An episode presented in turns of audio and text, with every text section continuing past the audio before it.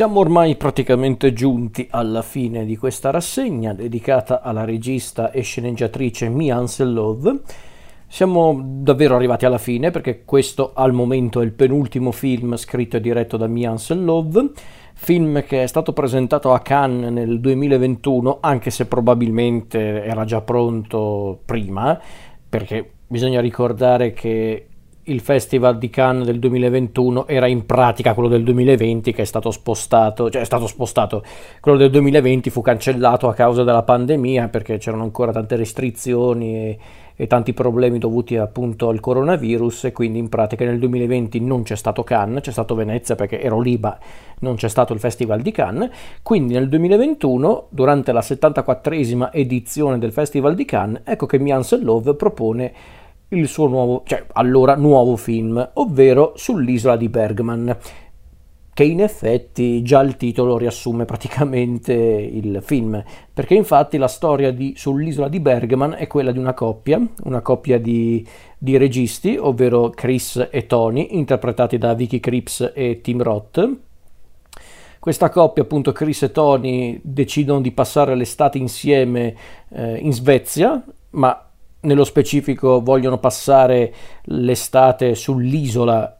che a suo tempo fu anche celebre residenza del, del, del, grande regista Ingmar Bergman, regista apprezzato da entrambi i protagonisti. E in pratica la storia vede appunto i nostri che si ritrovano appunto nella celebre residenza di Bergman in quest'isola e cercano di comprendere non solo Bergman ma anche loro stessi cercando di approfondire anche un po' il rapporto tra la vita, la vita reale e il processo creativo, l'arte. A grandi linee questa è la storia di Sull'isola di Bergman, anzi a dirla tutta in questo film che dura quasi due ore e sinceramente anche qua i minuti sono volati via, almeno per me. Ecco,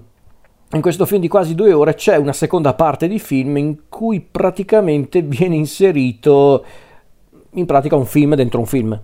cioè, a un certo punto Chris decide di raccontare a Tony il film che sta cercando di scrivere e quindi veniamo proprio eh, spinti da, da, Chris a vivere le vicende della sua sceneggiatura, del suo film. Allora, a quanto pare questo film eh, fu appunto il frutto di un...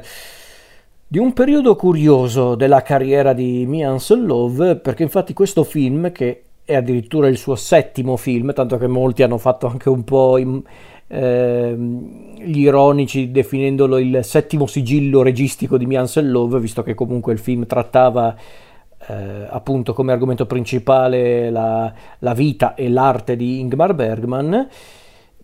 E infatti molti hanno definito addirittura sull'isola di Bergman una sorta di seguito ideale del, dell'altro film di Miansel Love precedente a questo,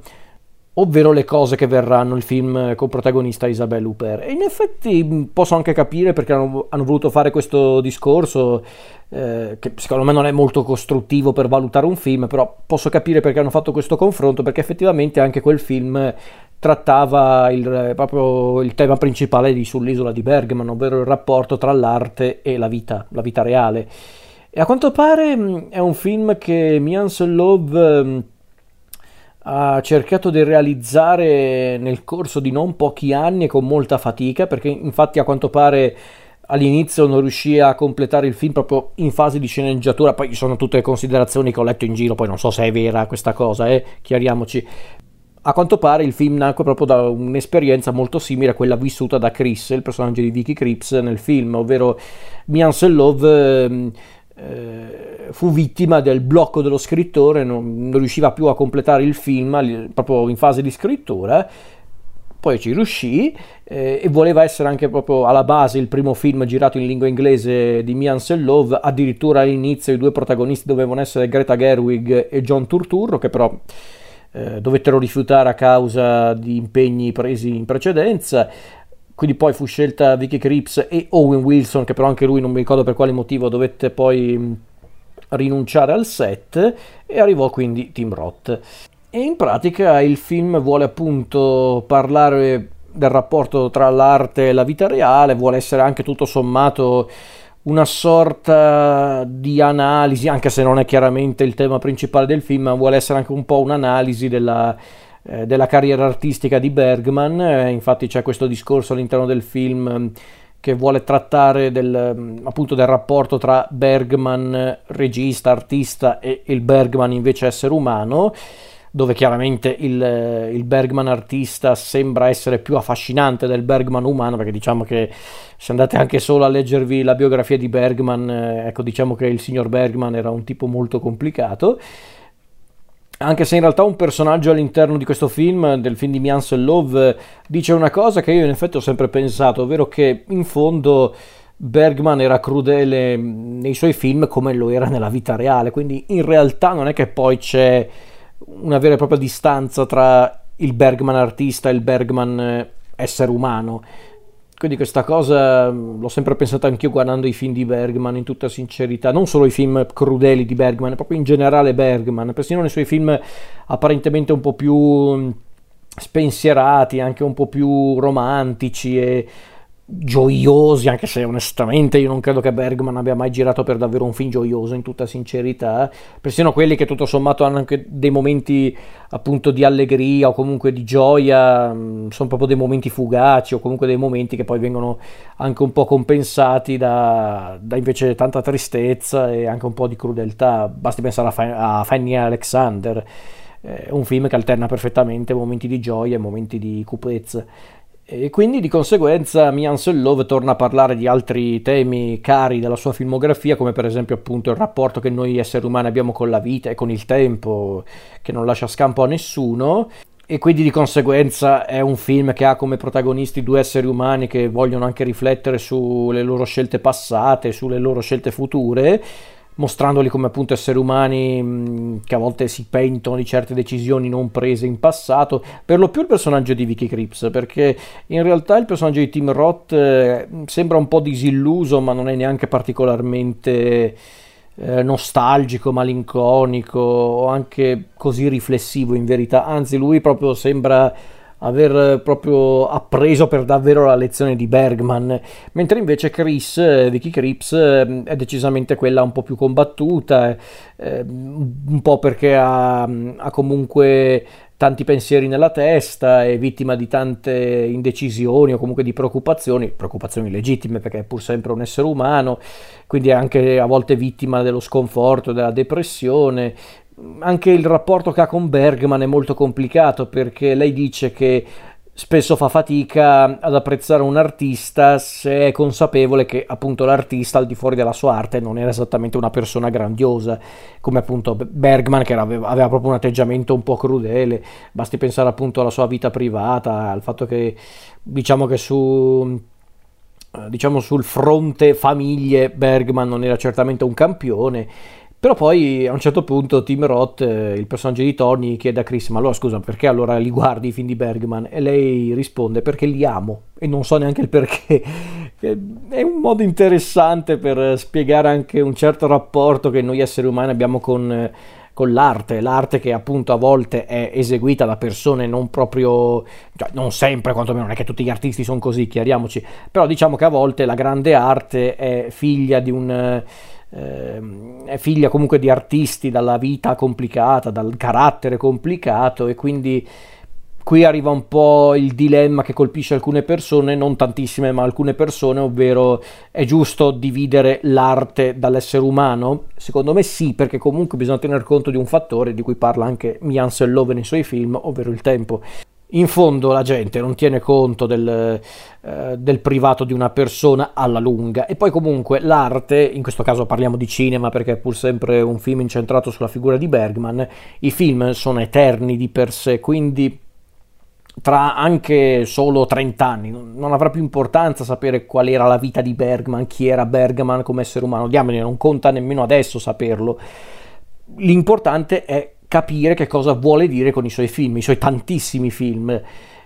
Poi certo, ovvio che non dobbiamo per forza, eh, come posso dire, giustificare il suo comportamento umano e vale per tantissimi registi, artisti, adesso non facciamo esempi però per dire, io sono dell'opinione che l'arte e la vita privata devono essere appunto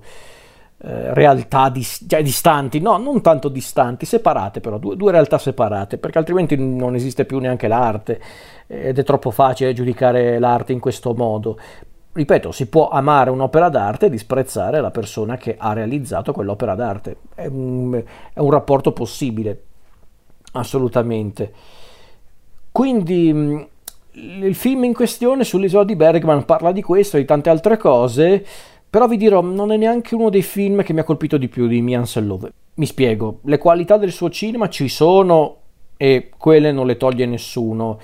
Eh, tutto sommato, essendo anche un film in lingua inglese, non credo produzione inglese, credo che sia una produzione comunque europea o comunque una, una produzione internazionale, credo che ci sia tra i produttori la Francia, la Germania, la Svezia, beh chiaramente perché parla di Bergman, eh, il Messico, quindi è una produzione internazionale